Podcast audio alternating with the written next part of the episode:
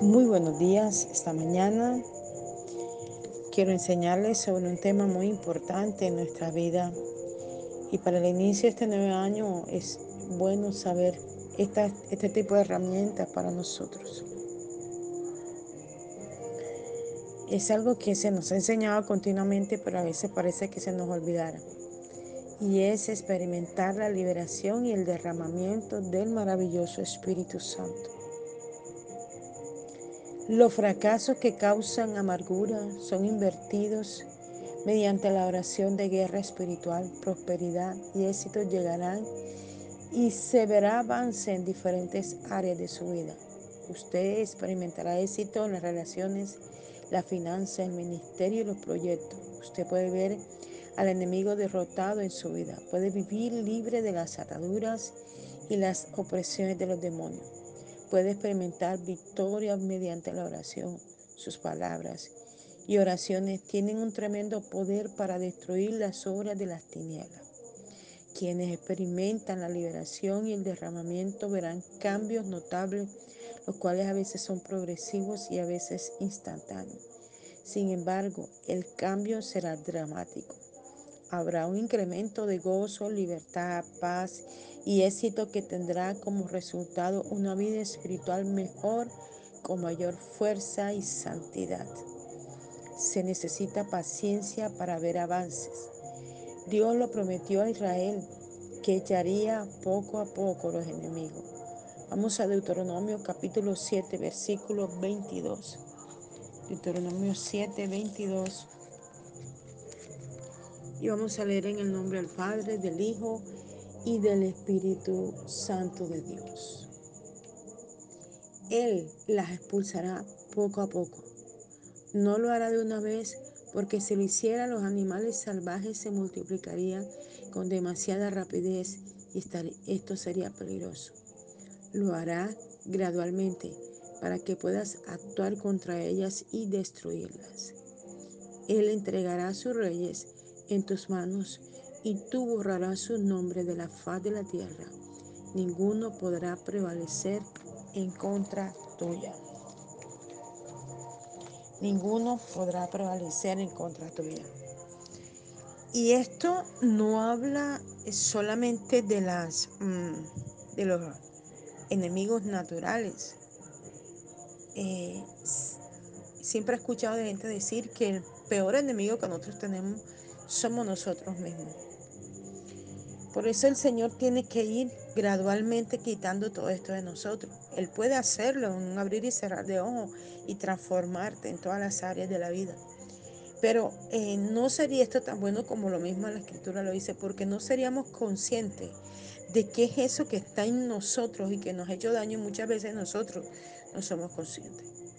Muchas veces la gente por decir así, tiene problemas con la droga y se le dice no hagas eso, mira que esto afecta tu vida, tu cerebro, tus emociones, tu... Y la gente dice, no, yo no le veo nada malo, eso es como consumir un cigarrillo, cualquier cosa.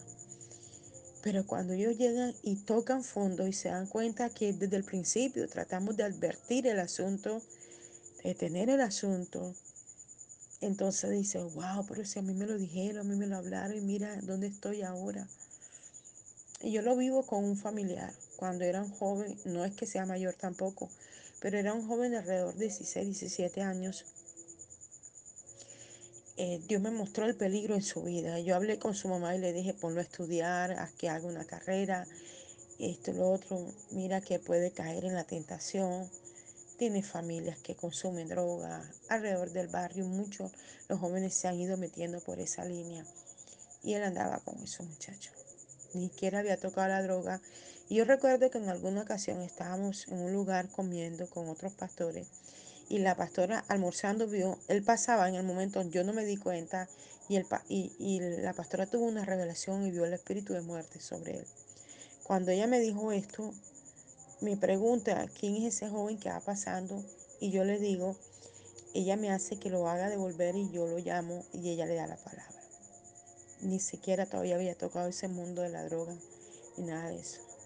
No habían pasado un año cuando un día yo voy caminando y veo venir al joven en medio de una traba impresionante Yo dije, Dios mío, tremendo. Ese día me detuve, le hablé fuerte. Él se desnegó, dijo que no, pero sus pies, su cara lo indicaba. Y fue pasando el tiempo y ha ido pasando el tiempo y él, se ha ido hundiendo más y más y más. Nunca quiso estudiar, ya tiene una familia, tiene dos hijas, pero se ha ido perdiendo en esto. Y bueno, Dios nos advierte, Dios nos habla para librarnos de esas cosas del enemigo. Y de esta manera hay muchas cosas que son enemigos a nuestro ser y que tenemos que sacarlo.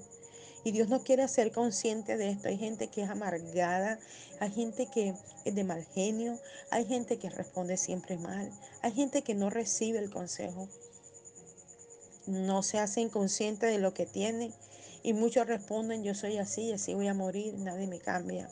Porque para ellos es como un orgullo ser así, altanero, grosero, altivo, prepotente, que va a pasar por el mundo y va pisoteando todo, a todas las personas que se le presentan. Pero yo he visto gente con estos temperamentos tan terribles caer en un estado de depresión, caer en estado de agonía, de muerte, de enfermedad. Entonces allí en ese momento dicen, yo quiero que vengas y ores por mí cuando por años y años se les ha predicado. Entonces Dios nos tiene que hacer consciente y es la oportunidad que tenemos de poder decirle, tienes que dejar esto. Es como el médico. La persona va enferma, el médico con una situación de enfermedad, entonces el médico le dice, tienes que dejar de tomar alcohol, tienes que dejar de fumar cigarrillo, tienes que dejar hacer esto, esto, y me viene a mi cabeza la vida de un amigo que ya no está en la tierra. Y él fumaba muchísimo, era impresionante, era una persona muy joven y fumaba hasta dos y tres paquetes de cigarrillos diarios. Cada paquete traía 20 cigarrillos y él se lo fumaba uno tras de otro. Era impresionante cómo fumaba. Yo siempre le hablaba, siempre le predicaba, siempre le decía, mira por tu salud, tus pulmones se llenan de humo, mira por ti, por tus hijos. Y, yo le siempre le hablaba. Y fue imposible. Hubo un momento en su vida que quiso como caminar con Dios y venía a la, una de las iglesias que fundé en este lugar y estaba en un servicio, en el otro se alistaba y estaba allí, pero luego las situaciones de su vida lo fueron atrapando de nuevo y lo fueron apartando y no volvió más. Y hace creo que un año, un poco más, se le descubrió un tumor en la cabeza y era causa del cigarrillo. Y aún estando dentro de la clínica internado, él pedía que le dieran un cigarrillo. Los amigos escondidos le prendían el cigarrillo dentro de la habitación. Y era una cosa tremenda y lastimosamente falleció. No hubo poder humano. Dios me reveló y se lo iba a llevar antes de que se perdiera. Y gracias a Dios en las últimas horas pudimos llevarle a hacer la oración de fe y que se arrepintiera. Pero ya no había que hacer nada físicamente porque lentamente su cuerpo había ido muriendo. Y sí, tenemos que morir, es la ley de la vida, ¿verdad? Pero Dios quiere que tengamos una vida extensa en esta tierra, como debe ser. Pero hay cosas, enemigos que están dentro de, nuestro, de nosotros, en nuestra alma, en nuestro espíritu, en nuestras emociones. Cosas que traemos de nuestra línea generacional y que Dios quiere que las descubramos, que las veamos y que en cada paso vamos renunciando a eso, vamos echándolo fuera. Y a medida que obedecemos y a medida que lo hacemos, vamos experimentando una libertad impresionante, vamos, vamos experimentando como eso que a veces nos estamos ahogando, que el aire nos falta, pero de pronto comenzamos a respirar bien, comenzamos a sentir libres nuestros pulmones, es porque la mano de Dios ha venido a libertarnos, a sanarnos, a restaurarnos, no solamente físicamente, sino emocional y espiritualmente. En Éxodo capítulo 23, del 29 al 30, nos afirma esto que acabamos de leer. 23.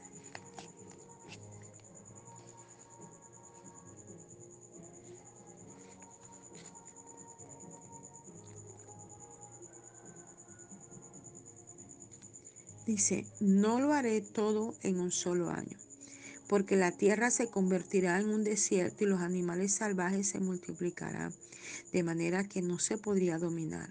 Los expulsaré poco a poco hasta que la población de ustedes haya crecido lo suficiente como para llenar la tierra. entonces, eh, estamos viendo que llevando esta, este texto al área espiritual, emocional de nuestra vida, Dios está fortaleciendo cada área para luego ir a la otra. ¿Por qué? Porque eh, somos como el bebé que acaba de nacer y no tiene como la fuerza para él mismo sostenerse, alimentarse, cambiarse. Y la mamá hace ese proceso, ¿verdad? Hasta que llega un momento que ya la mamá se atreve a dejarlo en el piso porque él comienza a gatear y puede aprender a caminar solo. Ya, ya la mamá lo suelta un poco más, ya él se va haciendo más independiente. Así somos nosotros en las áreas de nuestra vida. Dios nos va soltando y va viendo que somos más fuertes en nuestro carácter, ya no somos tan agresivos, ni tan groseros, ni tan contestones, ni tan vulgares, eh, ni tan violentos. Entonces va trabajando en otras áreas. Y nosotros nos vamos dando cuenta que ya dejamos de ser vulgares, que ya no hablamos con vulgaridad, que ya no decimos cosas em, con grosería, que ya no somos altivos ni prepotentes, sino que somos más humildes, más sencillos, que somos más gente de oración, de búsqueda. Entonces Dios va haciendo ese trabajo en nosotros todos los días. Solo que tenemos, debemos permitir que el Señor lo haga, porque a veces no lo dejamos trabajar y Él quiere trabajar en nosotros, limpiar esta vida, este cuerpo, esta alma, este espíritu, estas emociones. Él quiere limpiarlas. Hay gente que por todo llora. Yo tengo una oveja aquí que me tocó exhortarla varias veces porque por todo lloraba. No se le podía decir nada porque por todo lloraba.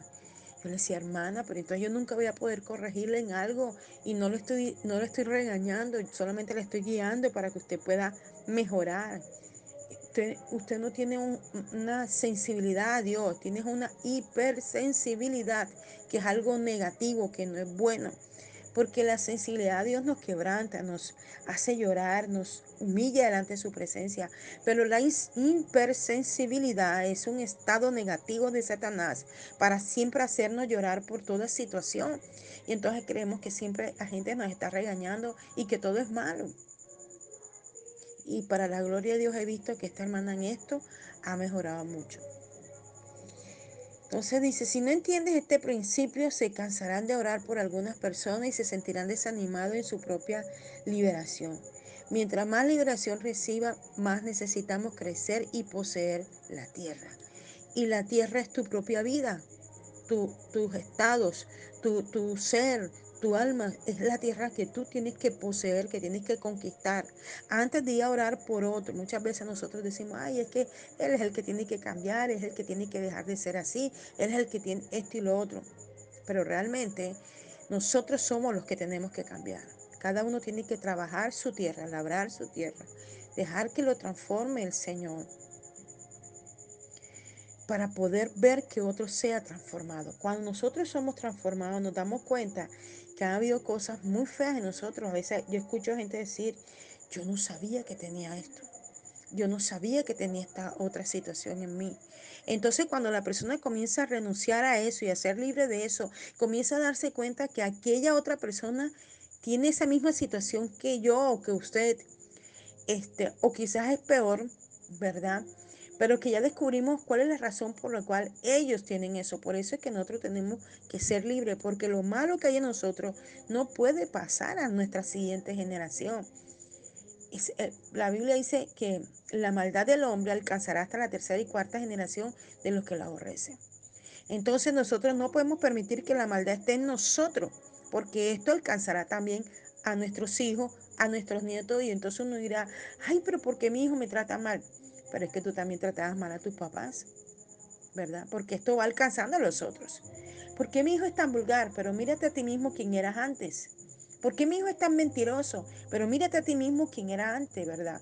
Entonces, a la medida que tú y yo somos libres de toda iniquidad, de todo pecado, de toda maldad, también nuestra generación será libre porque entonces tendremos la autoridad para orar por ellos y para enviar la palabra sobre ellos para que ellos también sean sanados y tenemos la autoridad de decirle, yo también tuve ese problema, yo también pasé por ahí y el Señor me hizo libre. Entonces, dice, dice, usted tiene la autoridad para atar y desatar. Mateo 18, 18 lo dice, que Él nos da el poder para atar y desatar.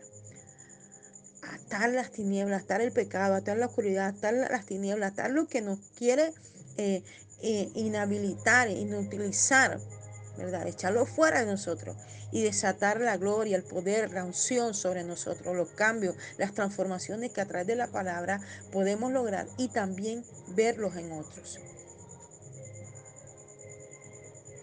El diccionario Webster define la palabra atar como asegurar, amarrando, confinar, limitar o restringir, como, como, con lazo, limitar con autoridad legal o ejercer un efecto de restricción u obligación.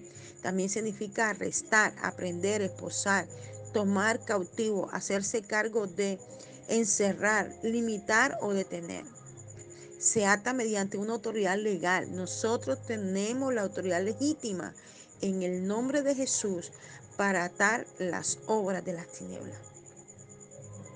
Las obras de las tinieblas incluyen el pecado, la iniquidad, la perversión, el malestar, la enfermedad, la dolencia, la muerte, la destrucción, las maldiciones, la brujería, la hechicería, la adivinación, la pobreza, la carencia, el conflicto, la lujuria, la soberbia, la rebelión, el miedo, el tormento, la confusión.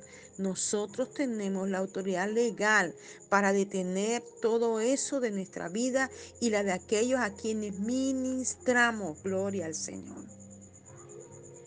Nosotros tenemos la autoridad para echarlo fuera de nosotros y para echarlo fuera de otros. En medida que yo soy libre, puedo ver el mundo espiritual, lo que me ataba a mí y que también está en otros para que esos otros también sean libres en el nombre de Jesús. Desatar significa desamarrar, desanudar, desenganchar, desasir, desprender, separar, soltar, escapar, huir, desencadenar, abrir, liberar, desconectar y perdonar. Las personas necesitan ser desatadas de las maldiciones, las herencias malas, los espíritus familiares, el pecado, la culpa, la vergüenza, la condenación, el control, la dominación, la manipulación, la intimidación, el control mental, el control religioso, las dolencias, las enfermedades, las enseñanzas falsas, los hábitos pecaminosos, la carnalidad, la mundanalidad, los demonios, la tradición, las ataduras impías, las promesas impías los pactos impíos, las palabras, los embrujos, los conjuros, los hechizos, los traumas y las sectas. Nosotros tenemos autoridad legítima en el nombre de Jesús para deshacernos de las ataduras, de estas influencias destructivas, tanto para nosotros mismos como para las personas a quienes ministramos. Bendito sea el nombre del Señor. Por eso cuando tú y yo seamos libres de una situación como esta que acabamos de eh, pronunciar, tenemos que cuidar esa liberación. El diablo va a intentar una y otra vez hacernos volver a esa situación, pero nosotros le tenemos que decir, no, este cuerpo, esta mente, este espíritu, este corazón, estas emociones, este ser, le pertenecen a Cristo, fueron creadas por el Padre para adorarle y exaltarle. Mi cuerpo no te pertenece, Satanás, y mi cuerpo no se prestará para las obras de las tinieblas, no se prestará para robar, para mentir, para engañar, no se prestará para murmurar, para señalar, no se prestará para hablar mal de las autoridades, no se prestará para hacer sentir mal a otros. No, no nos podemos prestar para esta cosa. Tenemos que ser libres en el nombre de Jesús. Gloria al Señor. Y en la medida que tú y yo somos libres, podemos ir a orar por otros para que esos mismos puedan ser libres en el nombre de Jesús. Dios nos da un poder sobrenatural a través del Calvario, a través de la sangre preciosa experimentemos esa liberación y caer en nuestra vida y permitamos que el Espíritu Santo de Dios se derrame en nosotros cada día en el nombre de Jesús. Derrame su gloria, su poder, su autoridad. Y entonces cada día que renunciamos al pecado, obtenemos mayor autoridad sobre el mundo espiritual sobre la naturaleza, sobre las tinieblas. En estos días experimentaba algo tremendo y es que a medida que caminaba, habían algunos perros en la calle. Y un perro vino desde el fondo de la calle.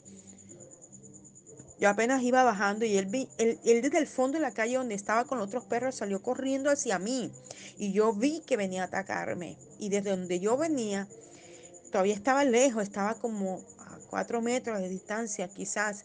yo lo vi que venía con furia y yo le hablé directamente en lengua. Comencé a orar en lengua y comencé a hablarle y el perro comenzó a bajar la velocidad hasta cuando llegó como a un metro de distancia y solo medio gruñó y me miró y yo seguí caminando. Luego sigo caminando y de pronto sale otro perro más pequeñito y se enrizó todo. Él se acercó como a medio metro de mí y yo comencé a hablarle en el espíritu al perro. Yo sabía que no era el perro. Y, y el perro salió huyendo de mí, corrió pero todo enrizado hacia un lado. Y me decía, wow, tremendo, Señor. Como las tinieblas conocen quién es un hijo de Dios, la autoridad que Dios te ha dado. Antes yo le tenía miedo a los perros, pero Dios me da autoridad y yo he tomado esta autoridad, he aprendido cómo tomar esa autoridad, a dejarle el miedo, porque habían cosas, situaciones en la vida que yo le, yo le sentía miedo. Y yo he experimentado cómo Dios da autoridad para renunciar al miedo y para tener la autoridad de echar fuera toda esa situación en el nombre de Jesús. Y tenemos que cobrar cada día esa autoridad que Dios nos ha regalado en el nombre de Jesús para echar fuera toda tiniebla de nuestra propia vida y de la vida de otros. Les habló la pastora y profeta Janet Rentería desde el altar de Mensajeros de la Cruz de Cristo, Barranquilla, Colombia.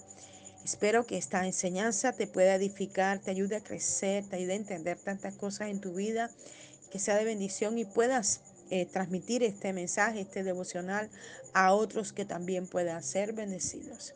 Bendigo todas las naciones de la tierra que escuchan este devocional, los hermanos de República Dominicana, Canadá, Estados Unidos, eh, España, Ecuador, Colombia, Venezuela y tantos otros países donde están llegando estos devocionales para la gloria y honra de nuestro Padre Celestial. Un abrazo fuerte en la distancia. Dios te bendiga.